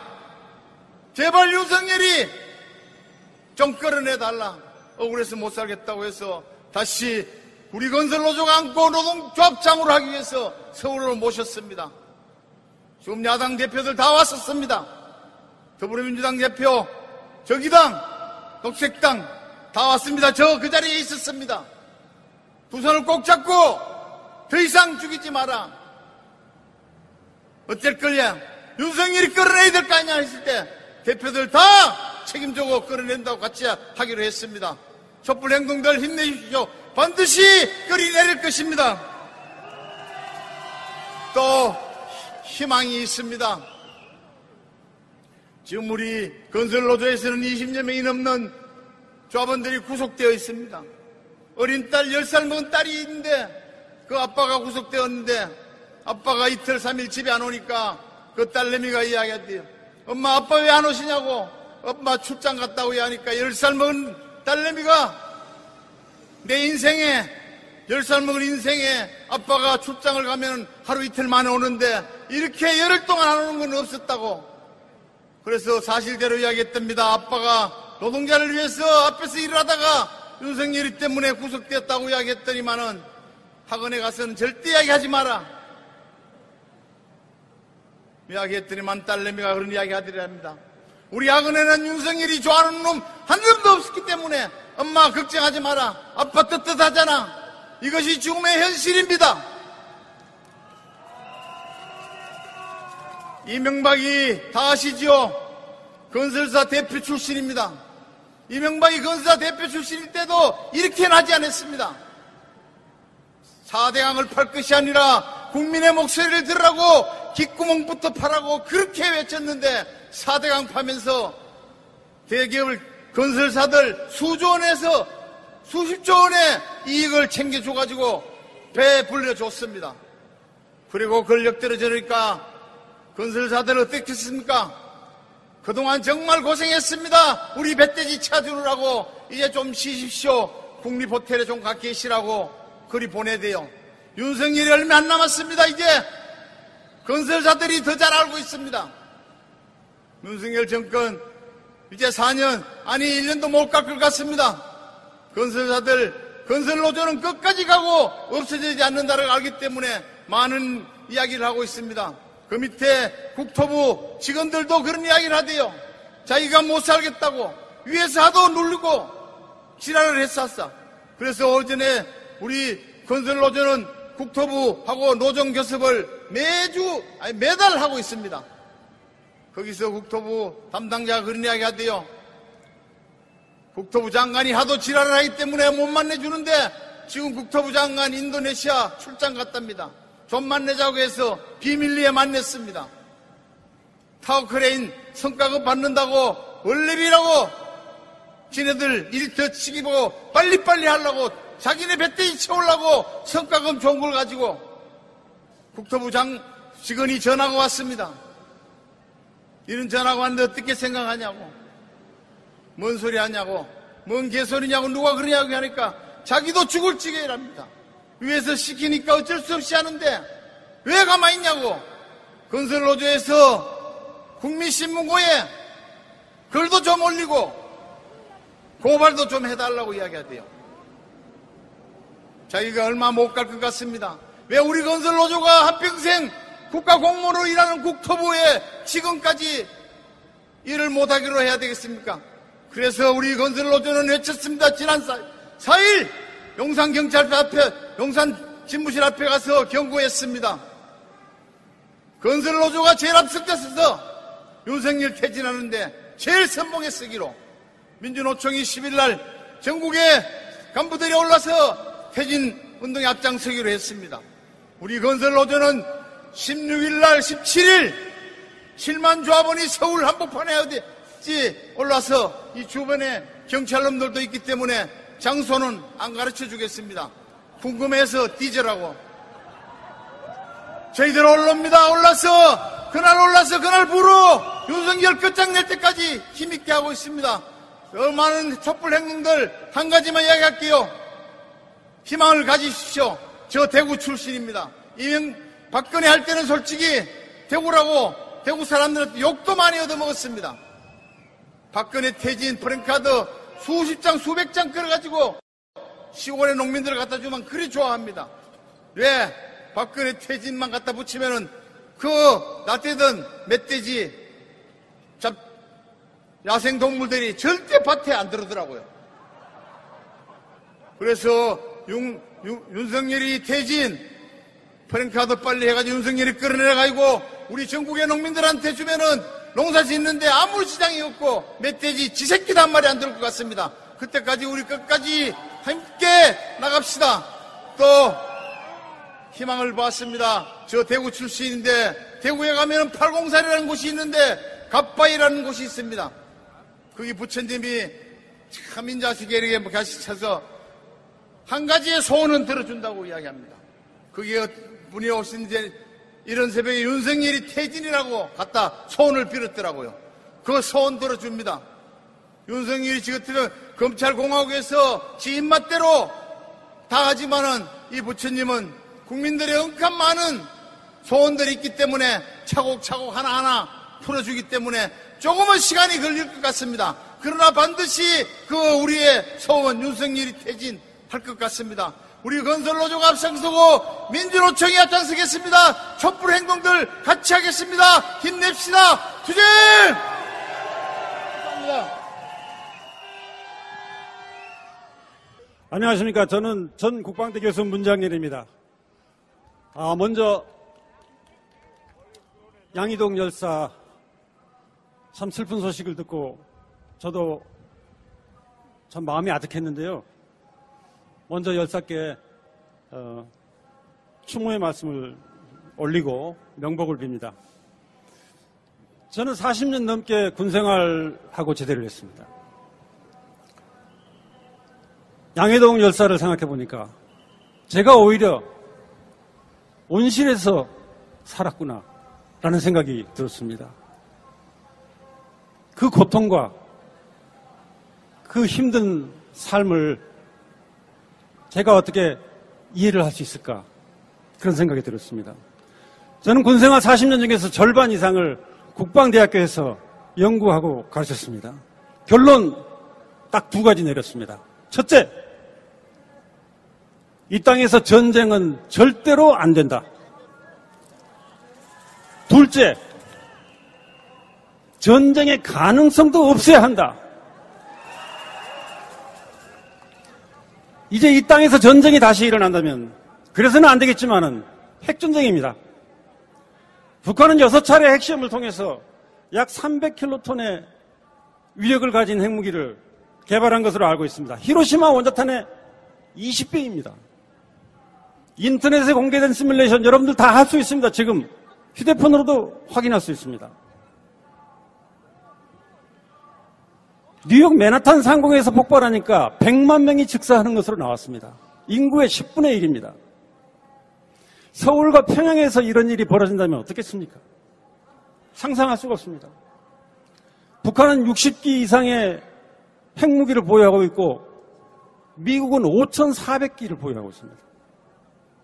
핵무기는 단 한 발이라도 막지 못하면 단 한 발도 막지 못하는 그런 무기입니다. 이걸 가지고 지금 윤석열이 어떻게 하고 있습니까? 핵전쟁을 하자는 것입니까, 지금? 참으로 억장이 무너지는 것입니다. 이런 핵전쟁은 선제 공격 가능성 때문에 더욱더 위험하게 됐습니다. 선제 공격을 해가지고 전쟁이 나서 모든 것이 다 파괴되고 많은 사람이 죽고 나면 전쟁의 승리가 무슨 의미가 있겠습니까? 누구 좋을 일 시키자는 것입니까? 전쟁이 실제로 일어나지 않더라도 그 가능성이 클 경우 문제가 심각합니다. 경제와 민생 파탄될 수가 있습니다. 우리가 봤습니다. 사드 졸속으로 결정하고 시행해가지고 우리가 얻은 게 뭡니까? 얼마나 많은 손해를 입었습니까? 중국의 한한령 잘했다는 게 아닙니다. 그게 사실이라는 거죠. 미국은 우리한테 이걸로 뭘 보존해 줬습니까? 아무것도 없지 않습니까? 우리가 핵전쟁의 선제 공격까지 건호를 하면서 대비한다고 해서 북한이 가만히 있습니까? 북한도 똑같이 행동합니다. 북한이 잘했다는 게 아닙니다. 객관적인 결과가 이렇다는 것입니다. 한미연합훈련, 여러분들 다 보셨을 겁니다. 작년 8월, 금년 3월, 앞으로 계속 예정이 되어 있습니다. 여기 동원된 미국의 전략무기, 핵잠수함, 항공모함 전단, 폭격기, 또 북한에서는 70여 회 넘는 미사일 훈련, 이거 당장 전쟁이 일어나도 아무 이상이 없을 정도예요. 정말로 이상한 상황이 지금 벌어지고 있는 것입니다. 이게 윤석열 정부가 출범 후 1년간 소위 힘에 의한 평화, 이건 내세웠지만 현재 상황이 이렇습니다. 전쟁만 일어나지 않는다고 해서 다 된 겁니까? 오로지 힘만 내세워 전쟁의 가능성은 어떻게 됐습니까? 한껏 고조되었습니다. 우리는 지금 이런 상황에서 살고 있는 것입니다. 문제는 앞으로 더 위험한 길로 지금 가고 있다는 것입니다. 지난 3월 한미정상회담에서 대한민국의 국격과 자존심, 지난 3월 한일 정상에서 완전히 대한민국의 국격과 자존심 다 내놓고 얻은 게 뭡니까? 한일 안보협력 강화 그리고 기타 사항들입니다. 근데 이것은 더 큰 그림, 한미 관계에 있어서 작은 부분에 불과한 것입니다. 4월달 한미 정상회담에서 발표된 소위 워싱턴 선언, 이거 핵 확장 억제를 강화하기 위해서 무슨 핵 협의 그룹을 설치한다는 거, 이걸 큰 성과로 내세우고 있습니다. 근데 이건 그야말로 눈 가리고 아웅하는 것입니다. 미국이 모든 결정권을 가지고 있고 그저 우리는 거기 참여하는 것뿐이에요. 핵전쟁이 일어나도 미국이 좌지우지하게 되어 있습니다. 우리는 어떻게 해야 됩니까? 일어나지 않도록 해야 되지 않습니까? 이 새로울 것이 없는 확장 억제 가지고 국민을 기만하고 있는 것입니다. 미국은 절대로 기존 정책을 바꾸지 않습니다. 그냥 한국을, 그냥 윤석열을 속이고 있는 것입니다. 기타를 선물로 주고 좋은 음식 대접하고 그렇게 속이고 있는 것입니다. 알고 그러는지 모르고 그러는지 윤석열은 계속 맞장구만 치고 있는 것입니다. 이 사기극 윤석열이 공범이 되고 있습니다. 그저 내세우기 위해서 미군의 핵잠수함 기항, 핵폭격기 기착, 이런 전략무기 운용을 강화한다고 하지만 이거 역시 지금까지 보아온 여러 가지 부정적 효과를 계속 강화시킬 뿐입니다. 더욱이 이런 핵무기가 사용된다면 우리 헌법의 영토조항에 의거하면 북한을 공격하는 것입니다. 우리 영토를 공격하는 것이에요. 일본이 토마호크 미사일 500기를 획득하기로 결정했습니다. 어디를 공격합니까? 적기지 공격이 북한 아닙니까? 우리 영토입니다. 헌법상에. 이런 구조를 윤석열이 과연 알고 그러는 것입니까? 아니면은 모른 척 하는 것입니까? 한미일 군사동맹화, 이제 한미를 넘어서 한미일까지 군사동맹화하고 그 너머로 여러 가지 군사동맹을 지금 추진하고 있습니다. 어떻게 되겠습니까? 전쟁 가능성만 더 커질 뿐입니다. 그리고 전쟁이 일어나면 그 범위, 피해의 범위가 더 커질 것입니다. 그래서 윤석열이 떠드는 힘에 의한 평화, 이것은 결국 미국과 일본을 끌어들여 한반도의 평화를 파괴하는 행위나 다름이 없습니다. 명분만 그럴듯하게 안보를 내세우고 있는 것입니다. 평화를 팔아먹는 것입니다. 제가 군 출신이지만 도저히 보고 있을 수가 없습니다. 전쟁을 연구했기 때문에 그것이 얼마나 위험하고 얼마나 비참한 결과를 나타내는지, 초래하는지를 잘 알고 있습니다. 그리하여 아무리 민주적 절차에 의해서 뽑은 대통령이라 할지라도 이렇게 안보도 평화도 위태롭게 하는 정책을 계속하면 끌어내려야 되는 것입니다. 민주주의가 뭡니까? 국가 지도자를 뽑기만 하고 그만인 것이 민주주의입니까? 잘못하면 끌어내리는 것도 민주주의입니다. 그래서 저는 여러분과 함께 외치고 싶습니다. 윤석열은 전쟁의 길에서 돌아나와 당장에 평화의 길로 들어서라. 그렇지 않으면 국민이, 우리 촛불이 너를 끌어내릴 것이다. 감사합니다. 윤미향 의원님 모시고 발언 청해 듣겠습니다. 박수 부탁드립니다. 반갑습니다, 여러분. 우리는 폭도가 아닙니다. 우리는 깡패가 아닙니다. 야당 대표들 앞에서 외쳤던 건설 노동자의 그 절규가 너무나 참담하고 아프게 다가오는 오늘입니다. 양회동 열사님의 명복을 빌며 제 발언을 시작하고자 합니다. 여러분 기억합시다. 저들은 민주 세력을 안중근과 같은 우리 민족의 영웅을 만드는 방식으로 탄압하지 않습니다.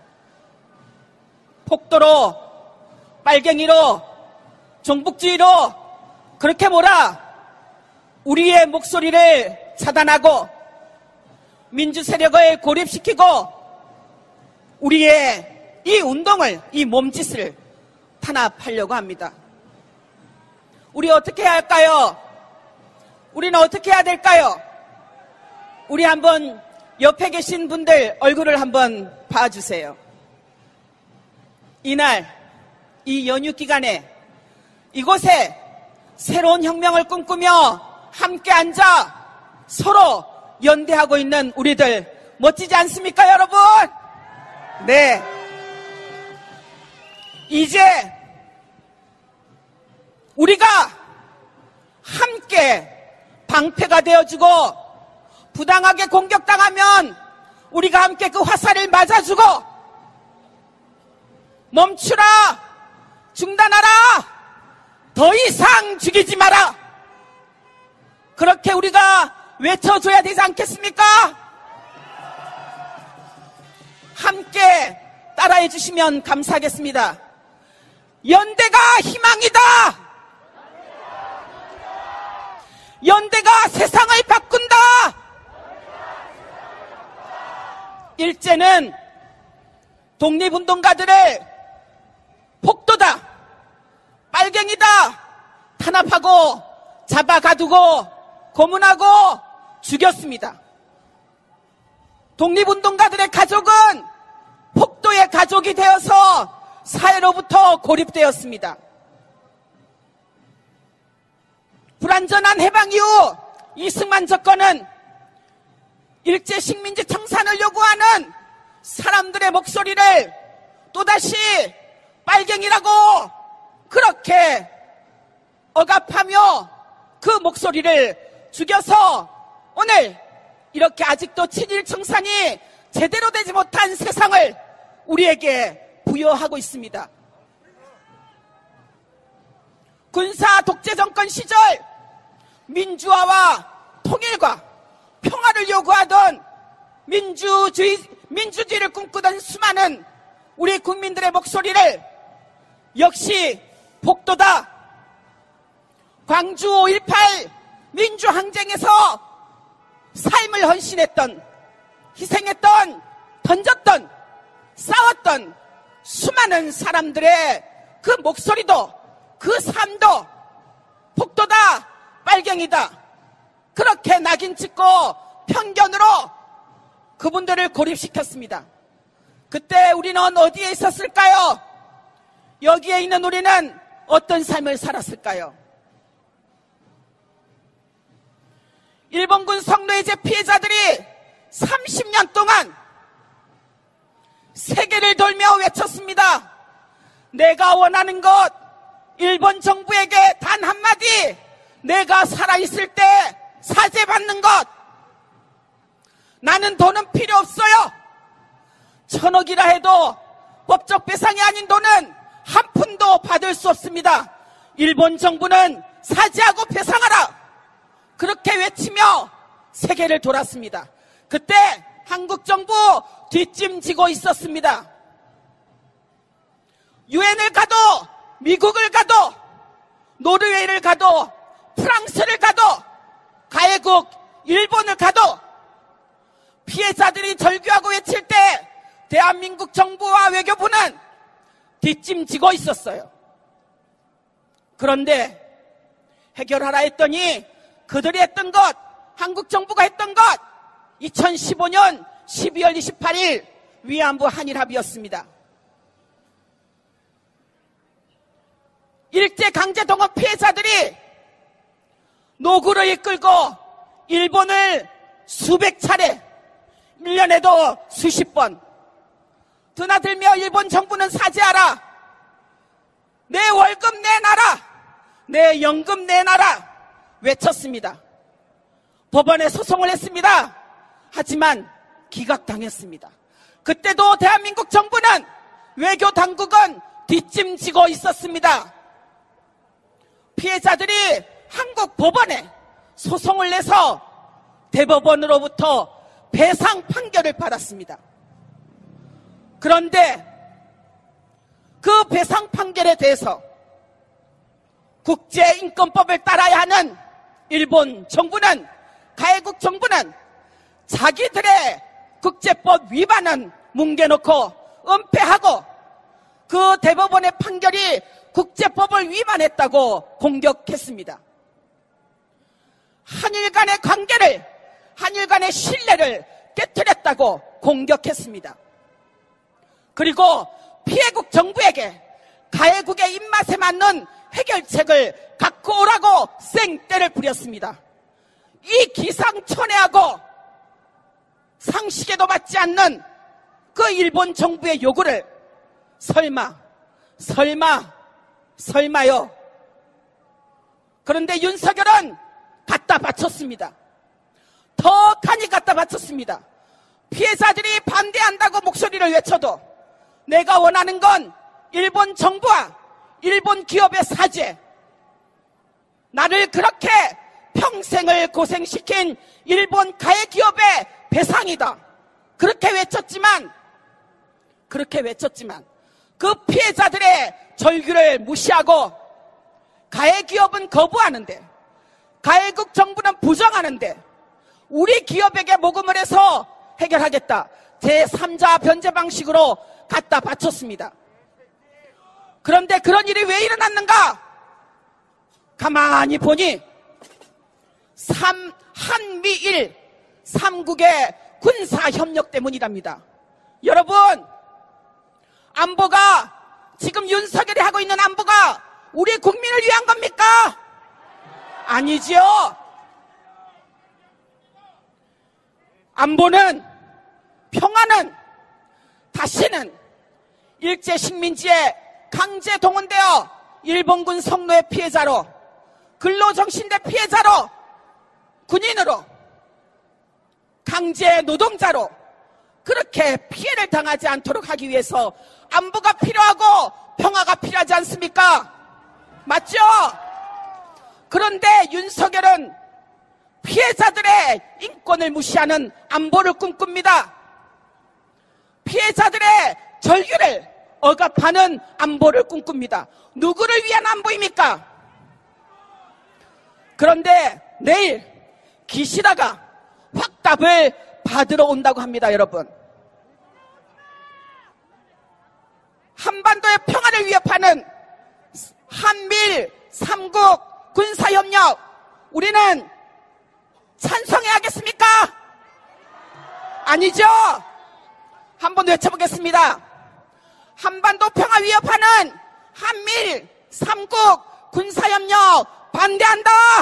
반대한다! 반대한다! 반대한다! 일제 강제동원 피해자들의 인권을 탄압하는 한일 외교 회담 반대한다! 반대한다! 반대한다! 반대한다! 네, 우리는 내일 기시다 방안을 우리 방식으로 적극적으로 환영해야 한다고 생각합니다. 동의하시죠? 우리 국민이 살아있는 한, 우리 촛불 시민들의 목소리가 사라지지 않는 한, 작아지지 않는 한, 역사의 물줄기는 우리가 바꿀 수 있다, 우리가 만들 수 있다, 믿으십니까? 네, 연대가 희망입니다. 우리 함께 손을 잡고 연대해서 이 땅의 역사를 역행시키려고 하는 세력들을, 너희들은 틀렸다, 너희들은 그만둬라, 목소리를 내는 그런 시민, 주권자인 시민, 그런 시민들로 당당하게 내일 기시다를 맞이할 수 있었으면 좋겠습니다. 그러실 수 있죠? 네, 저도 촛불 시민과 함께 끝까지 싸우겠습니다. 고맙습니다.